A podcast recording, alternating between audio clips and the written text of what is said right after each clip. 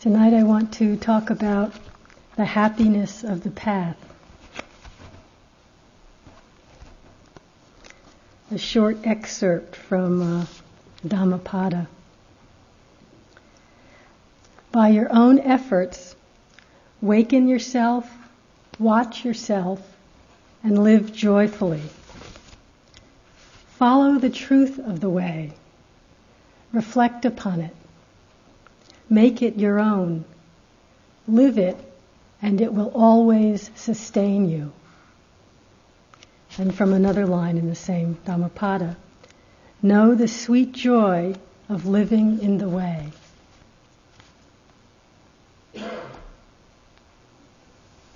Sometimes that we're really on a path of happiness gets a little lost. We forget. Who are you laughing at?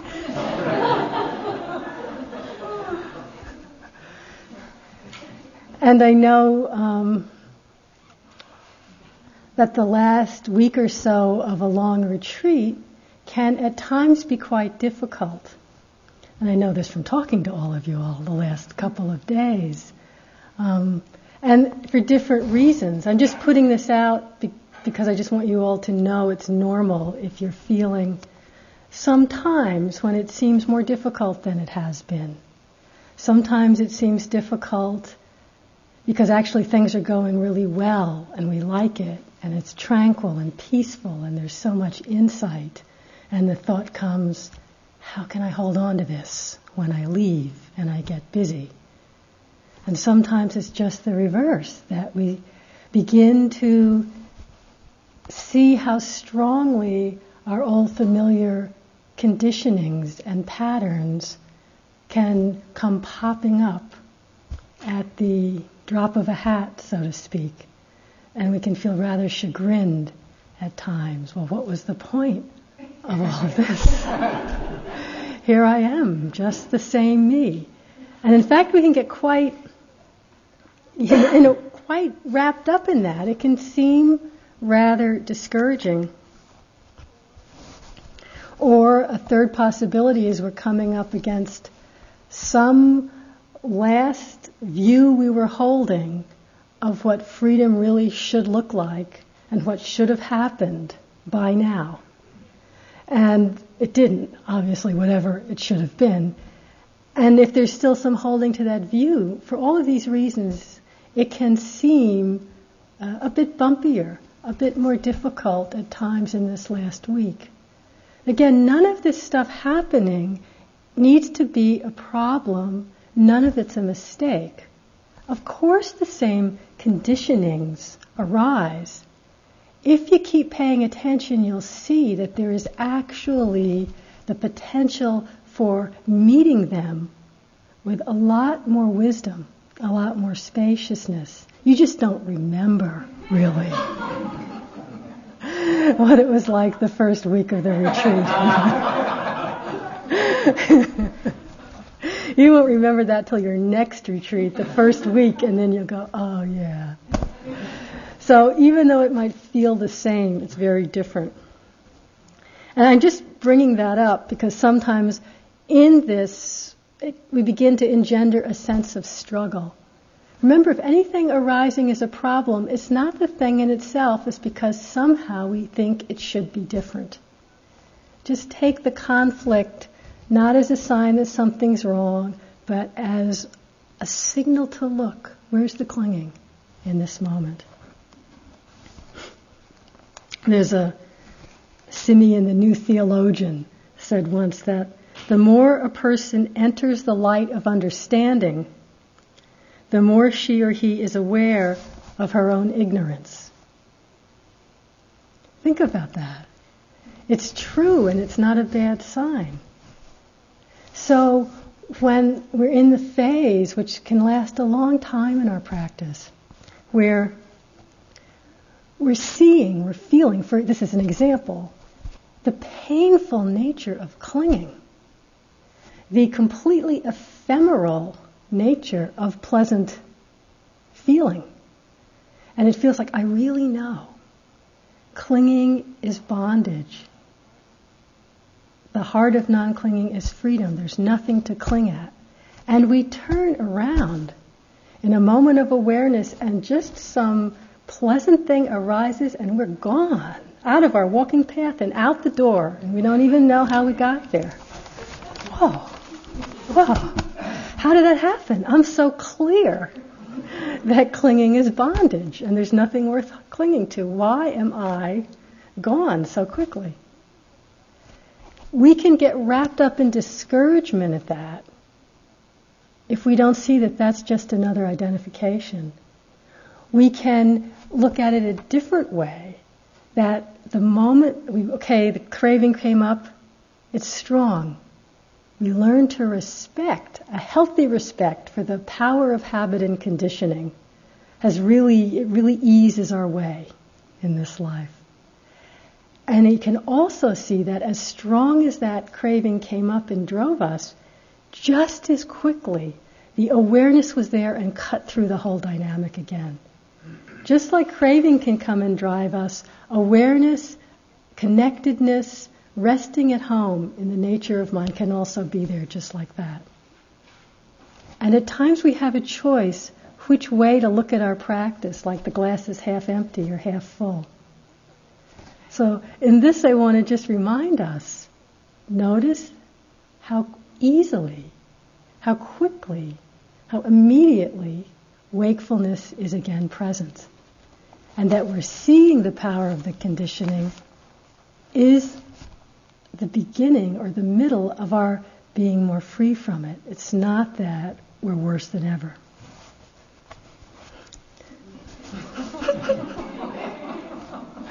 So this is just the preamble. And so what I want to talk about is really our path, the path that the Buddha has given to us as teachings, is a path of happiness. And we can forget that the path he has showed us that we walk on is much more vast than a meditation retreat. As vast as our meditation practice is, as vast as the Brahma Viharas are, and all the ways that we can learn to be present with mindfulness, as vast as all this is, a retreat is only part of our path. And when the Buddha would give his teachings, he rarely just started with the meditation practice. He always talked about three aspects of our path: Dana, Sila, Bhavana. Dana being generosity, Sila or ethical or conscious conduct, and Bhavana, usually translated as mental development. You could say our formal meditation practices come under Bhavana. I'd like to talk a bit tonight about the first two aspects of this path, because I think sometimes they're important. We go, yeah, they're important so that we can have a little peace, so that we can meditate. But seeing that Dana and Sila are in themselves, they're paths, ways of living that bring deep peace and happiness. And also each of these, this is my opinion now, are practices of liberation, of freedom, of actualizing the heart and mind, of non-clinging, of realizing through speech and action the wisdom of compassion.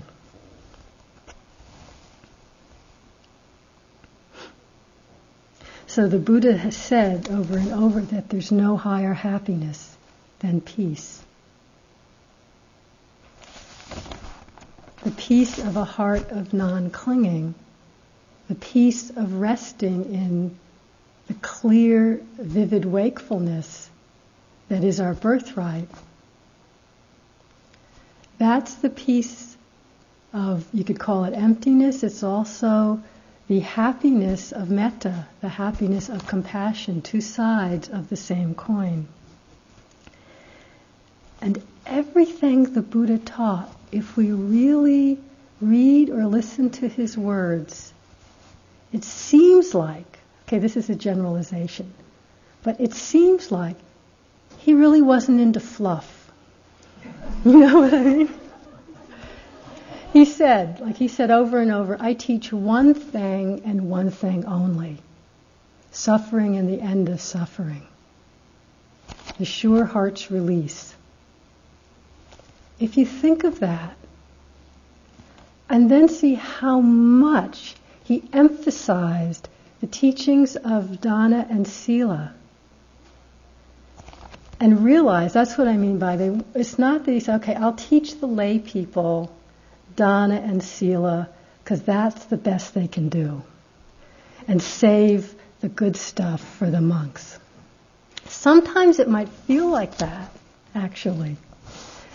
And when I was in Thailand, which it's interesting to be in Thailand or Burma or a country where Buddhism is the main cultural context, because you can get a feeling both for the depth of understanding of how it's practiced, but also, as with any formal religion, I shouldn't say any, but from what I've seen of the formal religions in this country, especially Christianity and Judaism, similar to Buddhism in Thailand, where it is met and understood on all different layers of wisdom. So on the deepest layers, of course, the practice of freedom, but on the layers of just taking it in as culture, a lot of the Thai people are really very wonderful in working with Dana and Sila. But I would get the sense when I was there as a nun, even speaking to people, that the Dana was really quite inspiring, and I'll talk about it in a minute, but it didn't quite have the depth. It was sort of, the best I can do is be generous. You do the meditation for me. I mean, people would say that. So I think that is really downplaying the depth of the practice of Dana and Sila. Because I think if we look at them deeply, as Thich Nhat Hanh says, really inquire into these two aspects of the Buddha's teaching, we can see that besides being a way of living happily in the world with ourselves and one another, they are also moment-to-moment actualizations of a heart and mind of non-clinging. Living happily, experience of joy, gladdening the heart. I don't mean the specific mental factor of rapture, but a more broad feeling of gladdening the heart, happiness, is actually very important in our practice, on our path of awakening. We talked a lot about the dependent arising, beginning with ignorance and going through all the cycles and ending with suffering. And there's another, maybe some people have mentioned it in the talks, called the transcendental dependent arising, that begins with suffering and then goes through to awakening and has different steps. So suffering giving rise to faith, and faith giving rise to this joy, this gladdening of the heart. And this is a supportive conditioning for awakening. So we've gone on a lot about how suffering is a supportive conditioning for awakening. But it is important because it brings faith, because it brings gladdening of the heart, which then leads on to tranquility, and then happiness, a more kind of happiness, a kind of a lightness, which then leads to concentration, knowledge and vision of things as they are. I'm not going to go through or try to talk about all of them. Disenchantment, dispassion, emancipation. But the point I'm trying to make is that living in a way, relating to ourselves and one another in a way that brings happiness is not just about holding on to pleasant feeling. This gladdening of the heart sets the conditions for awakening.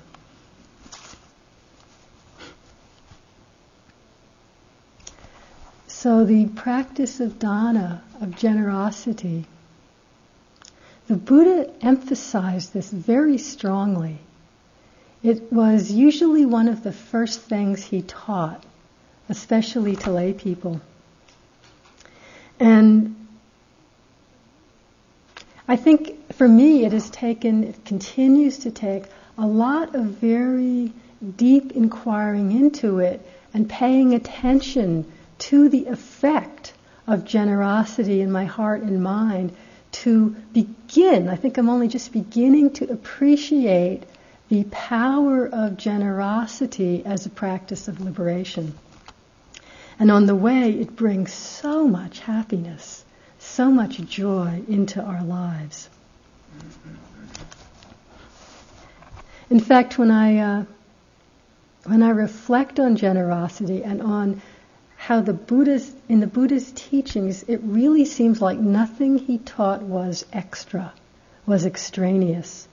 I have a huge amount of respect, actually, for how he set up his sasana, how he set up the way that the nuns and monks and lay people related to each other, because it was totally based in generosity. Of course, it's clear for the nuns and monks, they were completely dependent on the generosity of lay people for food, for their requisites, for any kind of place to stay. And a lot of the strict rules that were laid down would make sure that this sense of connection to the lay people through generosity couldn't be broken. I mean, just a simple example of you can't keep food overnight. So you get enough food for that one meal for that day, and if there's anything extra, you give it away. There's no holding on, so that each new day is another day where the different groups of people meet each other through generosity. And in the monasteries, it's really neat to see, actually being a nun in Thailand, in the monasteries I stayed at, the monks would go out on alms round, but the nuns didn't so much. And the one place I know where a nun did go, she didn't get so much. The nuns would get these huge amounts. I mean, the monks would, and the nuns not so much, because the lay people weren't really used to nuns coming around.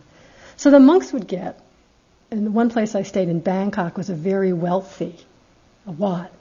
Huge amounts. I mean, it was really unbelievable on these Sundays, which were sort of like a church day here. On the Sundays, rather than going on Bindabat, the monks would all sit on a curved stone wall, and lay people would all come, sort of like going to church, bring food to the monks, have a talk from the Ajahn, eat all the leftovers, have a big picnic together, sort of like a social, really very nice. Well, the monks would be sitting there, and part of the Dana is also receiving, so they don't say, no, I don't want that, take it back.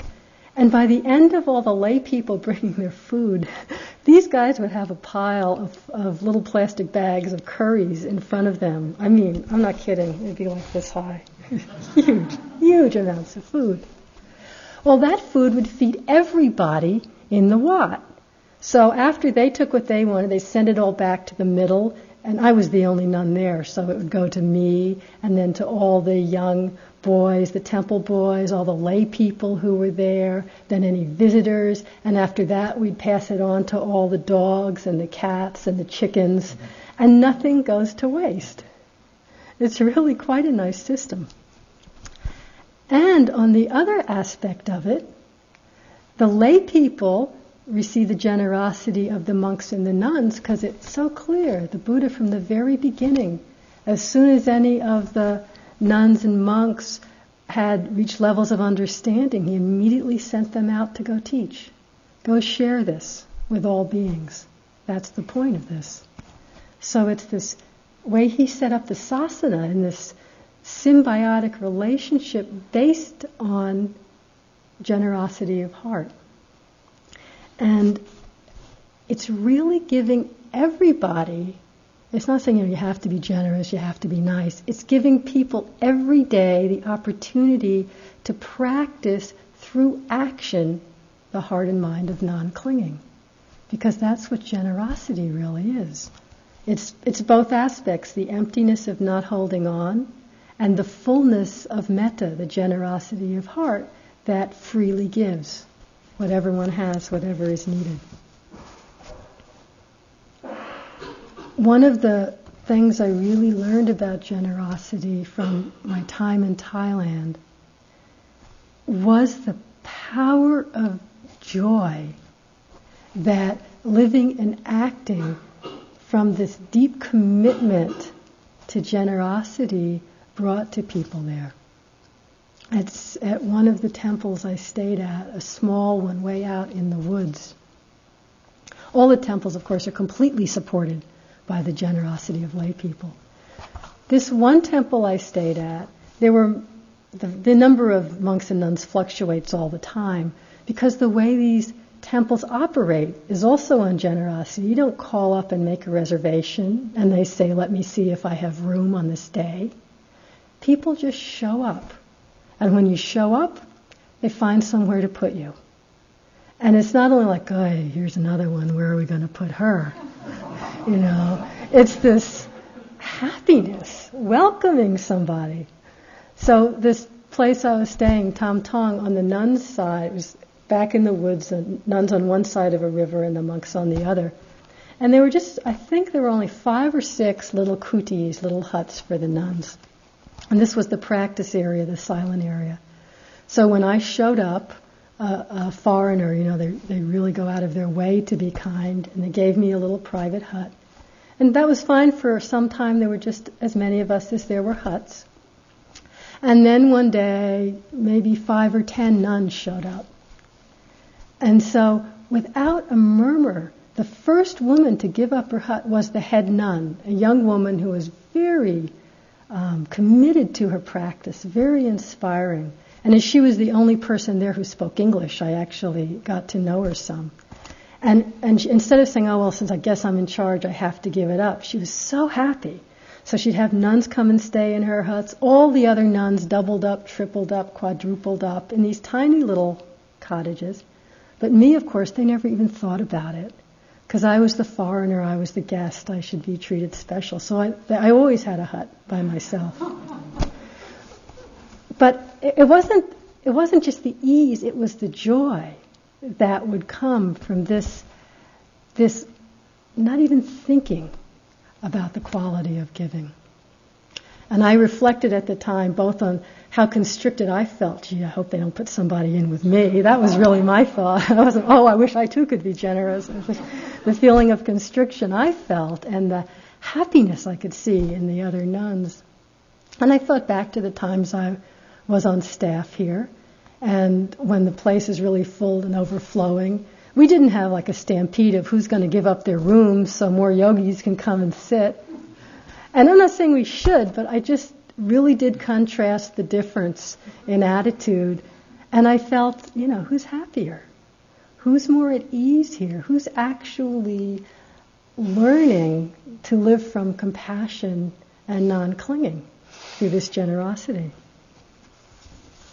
And everywhere I went in Thailand, there were just innumerable examples of women. I had to do some stay in the city for a while in Chiang Mai, going to physical therapy every day. And a young woman, a nurse, took me into her home. It wasn't like, you know, begged me to come, would have been insulted if I didn't, and insisted on getting up every morning at 4 to make me breakfast. I mean, can imagine I was wishing she wouldn't do it. And this is where I learned the other aspect of the joy of generosity is to be the open and connected receiver. She was acting out of real connectedness and love. And when I would say, no, please don't do it, it was like a block to that connectedness, to the movement back and forth of metta and of generosity. And when I could just open up and really receive in not in a, oh, I'm so glad she's taking care of me, but just in a feeling, the love and the generosity that was coming from her, and it wasn't from me. Being a member of the Sangha, you remember that you're always simply a representative of the Sangha, and what's done for you is done for the Dharma, not for, you know, you as a person so much. Receiving in that way is extremely powerful.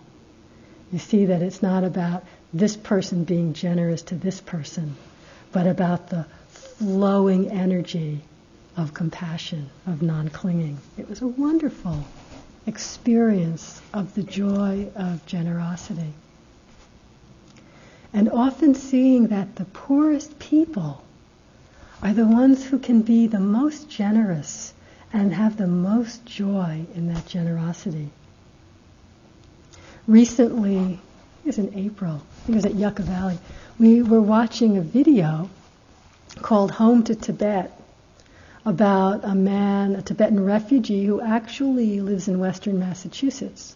He's a stonemason. He builds stone walls, so you could see why living here is a good place to live.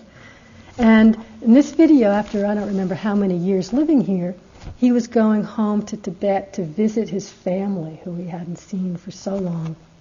And an American couple went with him, you know, like snuck into video this reunion in Tibet and all. So I don't remember the whole thing, but I remember him getting back to the small village where his sister lived and her family, and of course how happy and sad the whole reunion was. But also his being somewhat shocked to see the hardships of their life, and in the period of time how old his sister had come to look. And you could really see the two of them together in the video, how much she had aged. You really could feel the sense of the hardships of their life, just barely having enough food, very severe living conditions. And at some point, I forget the details, but you know, he had he had brought a lot of gifts, of course, and also some money. And there was a point towards the end where the sister, now having a little bit of money, was so happy. She was radiant with happiness because she now had enough, since she had just enough to eat, she could take this money and finally make offerings to the monasteries and the monks who were near her, who she felt as her spiritual support. And it was so clear seeing her, this wasn't a should, you know, I haven't paid my dues and I'm going to go to the hell realms. This was a source of so much joy for her. You could just see it radiate. It was one of the, it was so powerful to see this. And to see at that moment, to look at generosity is so clearly a liberation practice. You know, someone in that state, there wasn't any holding to something for me or a sense of separation, but just that joy at being able to share. What I have is yours. It was really beautiful. Metta is a kind of generosity, generosity of the heart, you could say. Just that straightforward well-wishing that wants nothing back.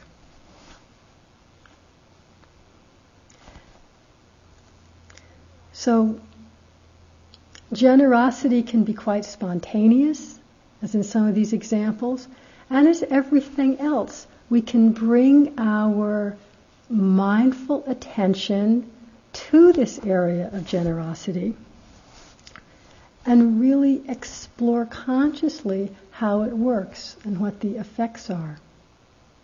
During one of the times I was sitting with Sayadaw U Pandita, the monk who was with him, Sayadaw U Jānaka, gave this wonderful talk on Dana and some of the ways we can work with it. So I want to share some of the things he said then about working with generosity.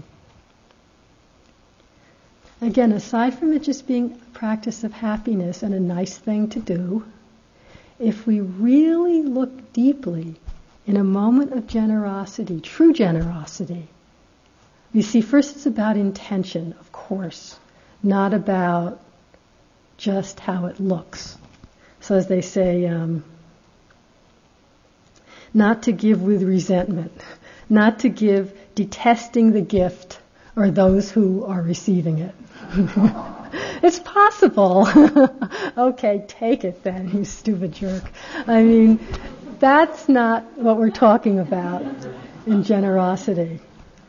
I suppose one could give millions of dollars with that way, or to look good, or to get something back, you know, or for tax purposes. I don't know. It's really looking deeply at the intention, at the motivation. That's the heart of the generosity. And when we look, we can see how obviously An action of generosity brings a sense of unity, a sense of connectedness. That's why it's often said, if you're feeling difficulty with someone, try giving them a gift, a real heartfelt gift. Because to do that, there has to be a sense of connection, to really give from a space of letting go of something. There's a sense of connection, and that helps. That brings us together again. Okay, so working with Dana as a practice of freedom, a moment-to-moment practice of heart of non-clinging. Starting with the volition, that sense of, can I give this without wanting anything in return, even recognition, even having the person know it is I who gave this. How interesting it is, just there can be just such a little sense of confirmation we need back. But remember, it's a practice. And as with every wholesome act, it is accompanied by compassion. Compassion is the root cause of every wholesome action. So in a way, both Dana and Sila basically spring from compassion and as such strengthen our understanding of connectedness. Okay, so these are sort of the steps that Sayadaw U Nyanaponika talked about. In deciding to be generous, whether you're giving a thing, whether you're giving of your time, whether you're just giving of energy, a willing ear to listen, it doesn't matter what. Pay attention to the volition, sort of let the volition purify, because of course often we have very mixed intentions when we go to give. So just let it settle and see what our intention is, purify. As Robert Aitken says, with every generous act, let it be the generous act of the bodhisattvas. And our deepest level, our intention can be, with this act, may all beings be free from suffering. That's like that one level, but any level down to just, can I give it? See and abandon the clinging to that thing, whether it's your time, whether it's an object, whatever it is, whether it's service. Can we look at our intention and see and abandon the clinging to it? Sometimes, of course not always, we find that the giving is face-to-face, hand-to-hand.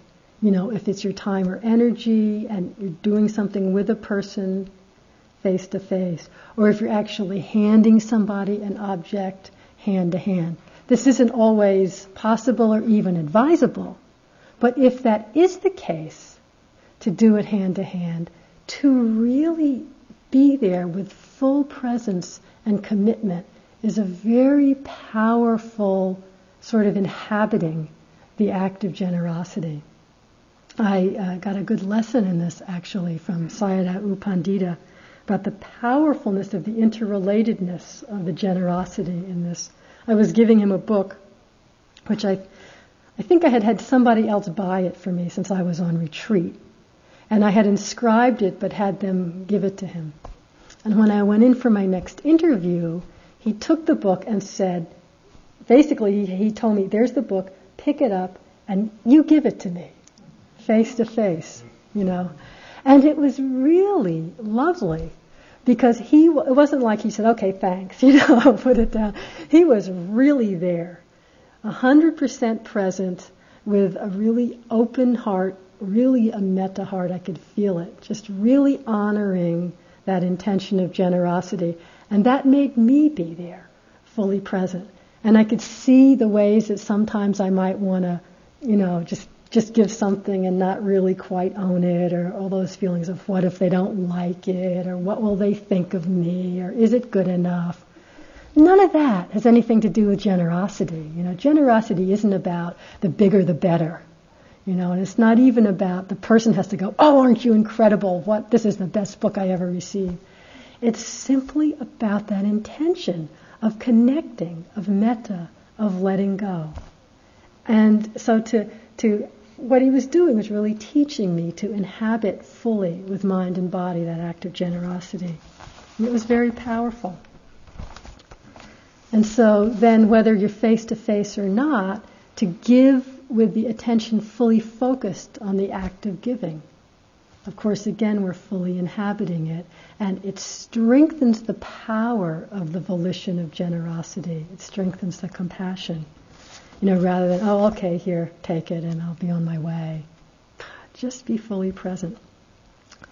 And then afterwards, continue to pay attention, because often we notice how we do it really full-heartedly, and then, gee, but maybe I could have used that, or... oh, okay, well, that was good, but maybe I could have done something else with my time, or just these little regrets that can come in. Just be mindful of that. So we purify the volition beforehand, we purify the volition afterwards. And then as with all acts, being aware of the broader context, that whatever giving we're doing is not just to satisfy our own need to give, but that is truly useful, that it's in a context where it's helpful. So, for example, if I have a friend who's manic depressive and she's in a really manic stage and spending all her money, my idea to give her a gift of a lot of money at that time might not be very skillful. It might be much better to wait to when she could use it in a healthy way. If I know that, it's just putting the generosity in a context of what's really helpful. And then I added this last one, which I mentioned before, of allowing oneself to receive in a very present, wholehearted, and open way. Because you see, when we receive in this way, we are also moving out of our self-cherishing. Because, when people give you a compliment and we want to deflect it, that's really self-cherishing. It really stops the connectedness. Or when in Thailand, when I knew if you just talked about money, I had so much more at home. Even here I don't have much, but compared to there I had much more at home than the people giving. But to say, no, don't give me anything, I'll go out and buy an omelet, really stops the whole flow of compassion and connection. So practice receiving generosity in a really open-hearted and present way. It's a wonderful practice of liberating ourselves from our sense of self-cherishing, from our sense of separateness. If you're really receiving someone's compassion and generosity, I guarantee you're not going to feel separate. And that is really the practice of compassion and emptiness. And it's joyful besides. It's a really beautiful way to live. And even years later, for instance now when I'm talking about the time in Thailand, just the memory coming up of the joy and the incredible generosity of the people comes up in me now as such a happiness, such a joy. It brightens and gladdens the heart in this moment. It's really karmic fruit. When we talk about, the karmic results, we tend to often look at, it's so bad, this, and then so this is my result from that, and then we rebel against it. But these moments of happiness are also karmic results of that generosity at that time. And so over all these years, it's been a long time, I can feel just the same strong sense of oneness with these people as I felt then. And the happiness and gladdening of the heart that then leads one into the ability to be more awake, more present, less clinging. So we practice, and sometimes it might seem like a practice with generosity, but it moves from practice into such a natural way of being, one doesn't even think of it as generosity anymore. It's just of course. As Shantideva put it, who wrote the Guide to the Bodhisattva's Way of Life, even when I have done things for the sake of others, no sense of amazement or conceit arises. It is just like having fed myself. I hope for nothing in return. Just that. You couldn't even call it generosity. It's just like having fed myself. The actualization of our oneness. It's the beginning of our practice, and it's also the pinnacle of our understanding.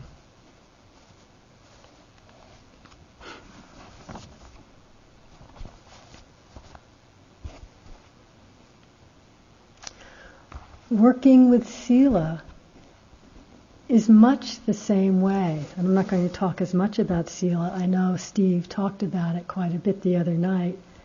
I just want to emphasize these two aspects of the happiness it brings to our hearts and mind, our commitment to ethical conduct, and that just as with Dana, attention to our speech and actions is not only laying a foundation for our awakening, but it is a moment-to-moment practice of freedom and compassion. Really, commitment to conscious conduct is an act of compassion towards ourselves and all beings. It's an actualization in speech and action of our understanding of our oneness with all beings. Even the smallest act of kindness, even the smallest act of non-cruelty, of care, of carefulness with our speech. It doesn't have to be amazing, renunciations. But even the smallest act of care with our action and speech is an expression, maybe not, we don't get that mentally in words, but it's an expression of compassion, of our understanding that we are all one. And again, I find that by really investigating with care why we do what we do, why we say what we say, and the effects, again without judgment, but with interest and investigation, what are the effects on ourselves and others of what we say and what we do? All we have to do is pay attention. As Thich Nhat Hanh says, mindfulness is really the only precept. Because if we're really mindful, we take care, we're responsible. And as soon as we're paying attention, we can't help but notice, I can't help but notice, that anything that I do that comes from cruelty, that comes from carelessness, that comes from anger, it has such a strong effect on me. Sometimes even stronger, maybe, as soon as I see. Usually, I have to say for me, it's usually going to be wrong speech. It's out the mouth, it kind of missed the censor, the words didn't even show up on the screen, and it's out the mouth. Hopefully you won't discover this happening to you next week. But so when that happens, it's gotten so much that I just have to see the slightest ripple on somebody's face. And already I feel reverberations that are so painful that it's not even something, it's not an idea. It's so obvious that carelessness that brings suffering to somebody else is immediately the same suffering or even more I'm feeling. There's no way to separate it. So when the Buddha talks about by protecting ourselves, we protect others. We often talk about paying attention to Sila, to the 5 precepts I'm talking about now, just the 5 basic lay precepts of not killing, not taking what's not given, not hurting ourselves or others with our sexuality, not lying or stealing or talking maliciously, and not using drugs or intoxicants that cloud the mind. Just those 5. It's not really... It doesn't seem like a lot to ask, but as Steve said the other night, what did he say? Some huge number, right? 10 trillion or something actual rules that it turns into. But if we don't think of it as rules, if we just think of it as paying attention, it's so obvious that by protecting ourselves from the pain of remorse, from the pain of disharmony. We're protecting all beings. So I know a lot of times when morality is spoken of or thought of, we begin by thinking of it on this level. It's a foundation for practice. The bliss of blamelessness is a phrase that's often used. And I'm sure you can all relate to the times just sitting here and some unskillful thing we've done in the past, whether it was yesterday or when we were 5, whether it was something really seriously awful, or it was just some slighting comment we made to a 3rd grade companion that we know hurt their feelings. I've gone through agony over stuff like that, really feeling the pain, the remorse that comes from unskillful, uncaring conduct. We can all relate to the bliss of blamelessness, the happiness of just not making waves in the world. That is, of course, one level of working with Sila, just the bare basis so we can have a relatively calm mind to then get onto the real stuff, the mental development, the samadhi, the wisdom. The thinking about what do we do when we can't hold on to the samadhi 4 weeks from now, 3 months from now, in the middle of New York City, trying to walk down the street, lifting, moving, placing. What about my nice samadhi? Forget it. But we can pay attention to why we're doing and saying what we're doing and saying, walking down the streets of New York. Do we say, this is my right of way, you move over, buddy, in our mind? Or can we just step aside with a real sense of connection and kindness? Nobody else even knows it's happening. What's the difference in the effect in our heart and mind?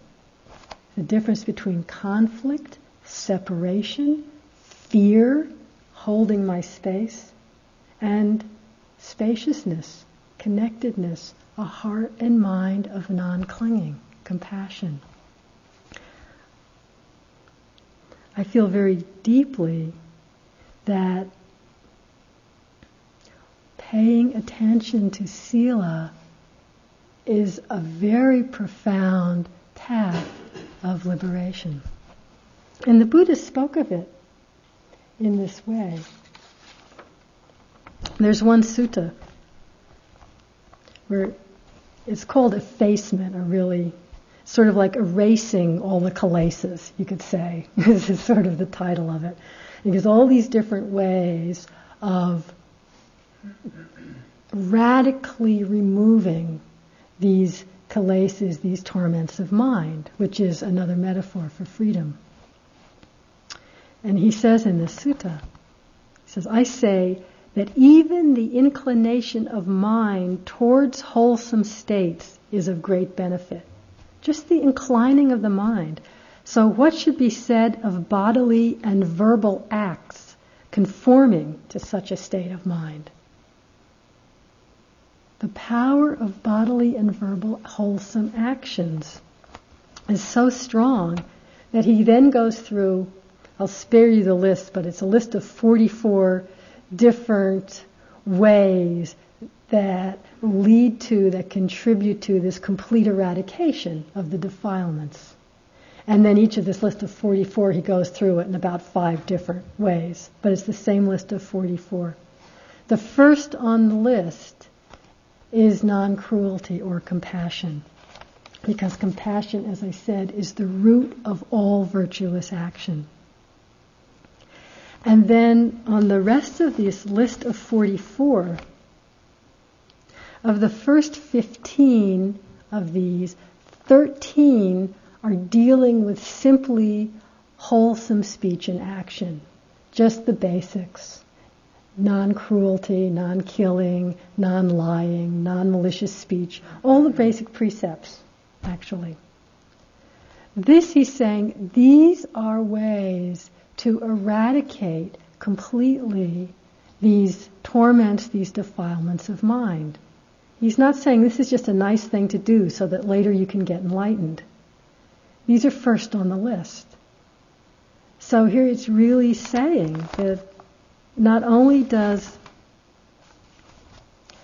conscious conduct, acting from our sense of oneness, bring happiness here and now, it is also a very powerful path of freedom, of touching through our actions that place of pure awareness, of non-clinging, of non-separation. Because in order to act from compassion, from any of the precepts, we're acting from compassion. And every action of compassion further strengthens our living experience of our oneness, which again deepens our understanding of emptiness. It's like a whole cycle that keeps going. And another thing that I think we sometimes overlook is the gladdening of the heart in the present moment when we are acting from non-harming. This is very powerful. Again, it's the same as with the generosity. An act of non-harming plants what Thich Nhat Hanh calls seeds of joy that can ripen at any time, that gladden our heart in the present and in the future. This can arise spontaneously, but it's also something that we can call on as a skillful means, in or out of formal practice, to help us become more connected to ourselves, to others, to our experience in this moment. I'll give you an example of a spontaneous arising. Just the other day,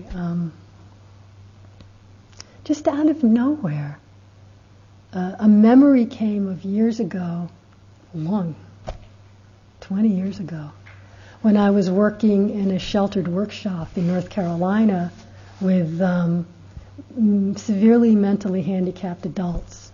It's sort of a sheltered workshop where, the people would come in the day and do some kind of little task, like putting 2 nuts in a plastic envelope, and then someone else would staple it. That was a complicated job, actually, for those guys. And I was one of the instructors there. We just spend the day with the people, and it was intense. I won't get into the whole story, but it was intense. And just this memory came back of one day, because I really came to love the people in the workshop, the people who came every day. And there was one day in particular that came up in my mind where, when I walked in, just a lot of the different people, for some reason, were all coming up and hugging me. It was just kind of a happy day, where the sense of our togetherness and the kindness that I had been able to, I wasn't trying to be kind, it just came out of me because I felt connected to the people, but that it was coming back to me, the sense of the connectedness. And it was a really happy day, and I can see all the different people now. Well, just the memory of that brings up again such a happiness, it lightens and gladdens the heart. It brings in a brightness, a faith, an energy, and then from that, if there's something difficult going on, it's a little easier to open to it. If there's nothing special going on, it's a little easier to have energy to be with it. This is how seeds of joy can really strengthen our awakening, our intention. So that's spontaneous. Something that we might not always think to do, but that is actually taught as a skillful means, is to consciously reflect on our kind, our ethical, our non-harming conduct. I know it feels a little egotistical maybe to us. We tend to consciously reflect on all the bad things we've ever done. We do that very well. We can, at the drop of a hat, list off 45 horrific things we've done in the last 3 days. And we feel like that's good practice, that's being honest. But if we say, sit and really reflect, feel in your heart all the kind, compassionate, non-selfish, non-self-cherishing things you've done, and we feel like, oh, that's so pompous. That would make me so conceited. But it's a very skillful thing to do. Again, not with clinging. It's not with a lot of identification. Aren't I incredible? I've done all these things. But just as I was describing that memory from the workshop, just feel the happiness of an act of oneness, of compassion, because when you're really acting in that way, there's not a lot of me there. It's just doing the obvious, doing what needs to be done, what doesn't harm. And that is a very helpful way to bring some joy into our experience in the present moment. Not to hold on to pleasant experience, but to gladden the heart, awaken the energy, reconnect us with the fact that we are all one, that the root of all conscious action, all wholesome action, is compassion. And each time we can speak or act from that, we're strengthening our understanding of emptiness. This doesn't take huge concentration. It doesn't take powerful meditative states. It doesn't matter if all of our beloved psychological tendencies and patterns are still with us. Practicing with generosity and with sila is accessible to us in every moment. And when we forget, okay, the next moment it's accessible again. And it's a moment where we have access to the twin wings of emptiness and compassion on very basic everyday activities. I really think it's wonderful, the vastness of this path and the depth of this path that the Buddha has given us. And it really is, I think, it's a path of happiness and joy. Not that we don't experience sorrows. In fact, we're more present for all the sorrows of the world, but we're also more present for the joys. And the greatest joy is just that of being so awake and alive that we're really present in this moment. Joyful, sorrowful, whatever it is, we're not afraid to face it. So I just want to end with a poem that expresses to me this quality of joyful presence in life. From E.E. Cummings. I thank you, God, for most this amazing day, for the leaping greenly spirits of trees and the blue true dream of sky, and for everything which is natural, which is infinite, which is yes. I, who have died, am alive again today. And this is the sun's birthday. This is the birthday of life and of love and owings, and of the gay great happening illimitably earth. How should tasting, touching, hearing, seeing, breathing, any lifted from the know of all nothing, human merely being, doubt unimaginable you? Now the ears of my ears awake, and now the eyes of my eyes are opened. So let's just sit and breathe together.